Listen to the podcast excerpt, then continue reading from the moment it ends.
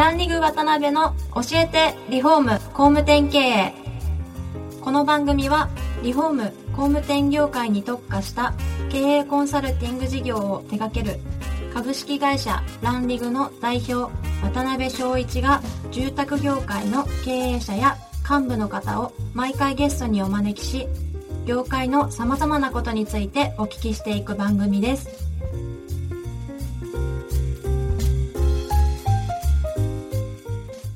皆さんこんにちは。さあ今週も始まりました。ランリグ渡辺の教えてリフォーム工務店経営。第61回目をお送りします。司会進行の志村玲美です。渡辺翔一です。よ渡辺さん今週もよろしくお願いします。ろしくお願いします。はい。前回までは4回にわたって全国2000人以上の施工体制でグループ売上100億円突破。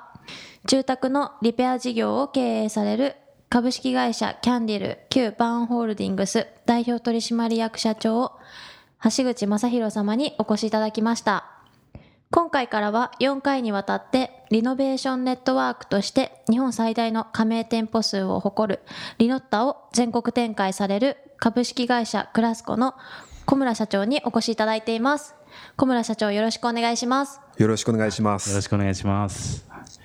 えーそうですね、こういう形でまあお会いする前からですね、小村社長のことはいろいろ事業展開のはい。非常にこうパワフルに展開されてるなみたいなことに圧倒されてまして、いえいえ、とんでもないですそう。ですね、まあ皆さんご存知のリノッタはもちろんなんですけどはいも、さまざまなプロジェクトを、はいまあ同時並行でどんどんやられてる、はい。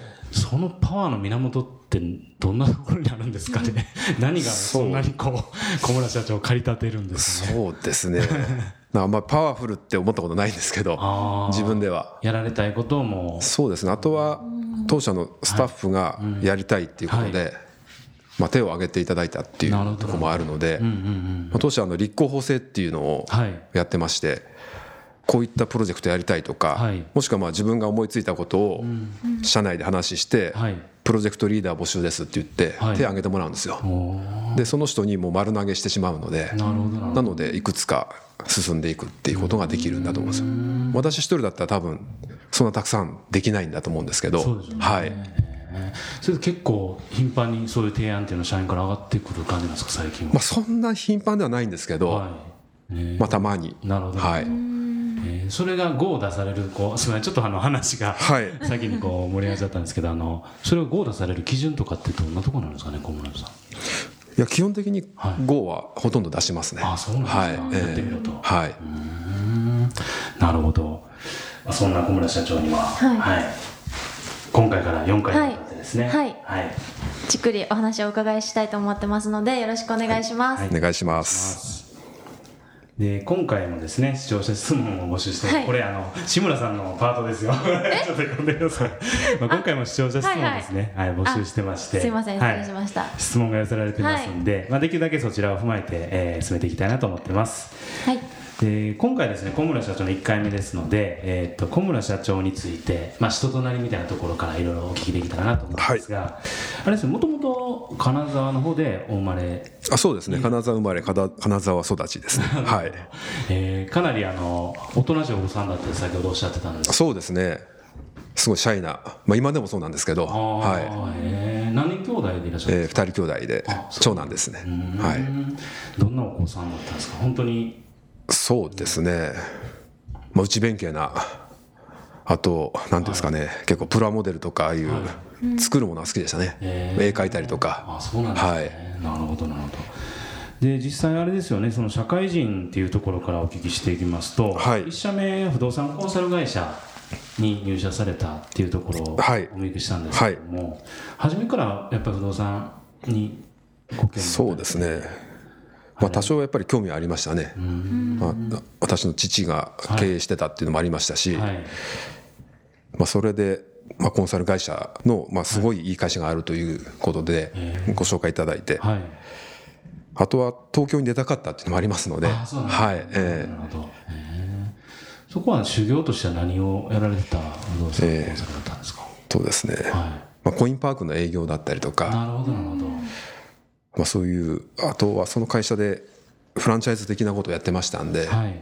あ、そういったお手伝いをさせていただいてました。なるほどね。へでそこから実際に何年ぐらいその会社におられたんですか？1年間ですね。お世話になりまして。なるほど、はい、で今の、えー、現クラスコ、まあ、宝不動産さんはい、に入社されたってはい。いう時なんですよね、はい。うん。その時の御社の、まあ、クラスコさんのご様子というか、はい。まあ、その当時でも結構先進的な、ええ。会社さんだったってお見受けしたんですけど、えどんな感じの会社さんだったんですか？社長も、えまあそうですね、まあ、正直に話していいのかあれなんですけど、はい私東京っていうか、まあ、千葉のですね、はい。あの幕張新都心で働かせてもらってたので本当こうツインタワーのすごいでかい50階建てとかのところでオーシャンビューのところで、はい。コンサルティング会社なのですごいオフィスも綺麗なわけなんですね。どそうでしょうね。はい。でそういうとこから、まあ、地元に戻って、はい。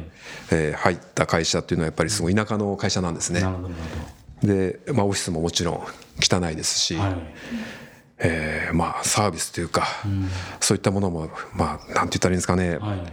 まあ、田舎の会社っていう感じで、まあ、お客様にもはい。タメ口で喋ってるぐらいの。なるほどなるほまあどそういうギャップはすごく感じましたね。緩い感じの。いやすごいその、まあ、ショックでしたね。へなんだこれはっていう。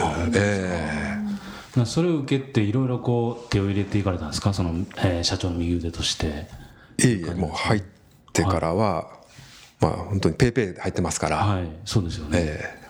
まあ何も何もできないって言ったらあれですけど。ああ本当ですか、ええ。まあ、あの私の父がはい。その時社長だったと思うんですけど、あのこの会社危ないんじゃないかとかっていろいろ生意気なことを言わせていただいたんですけど、はい。結局言っても何も変わらないですしで結局何も結果出せ出してない人の話って聞かないじゃないですか、はい。まあ、とにかく一つ一つ覚えて頑張ろうっていうことで、ん。はい、それから全然その変えれないことはもうしょうがないので、はい。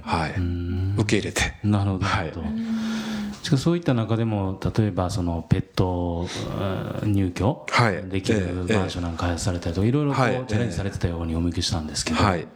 そのあたり小村社長がいろいろ仕掛けたりとか。いえそれは私ではないですね。あそうなんですね、はい。なるほどなるほど。うんそしたらその社長を就任されるまでの間は、はい。まあ、どちらかというと小村社長がええ。宝不動産で、まあ、こう修行というか勉強される期間だった感じなんですか？そうですね、まあ、一つ一つはい。その現場を覚えることと、あと現場の中でも、まあ、細かな改善っていうのはたくさんやってまして、なるほどなるほど。はい。でまあ、あとはその上司とかにこういうの直した方がいいんじゃないかとかって言ってもやっぱ治んないので、会議会議とかもないんですね。で会議もした方がいいんじゃないかとかって言って下のそうです。下なんですけどこの部署をどう動かしていくかってこの上の人を使ってみたいなことをやってはい。でそういう細かなあの目標を立てて、まあ、改善はしていってましたけどね少しずつは。でそこから、まあ、ある時にアメリカの不動産業界のはい。レベルっていうものええ。を痛感されたっていうようなところのはい。大きなきっかけというか出会いがあったっていうことでそうですね。したんですけど、はい。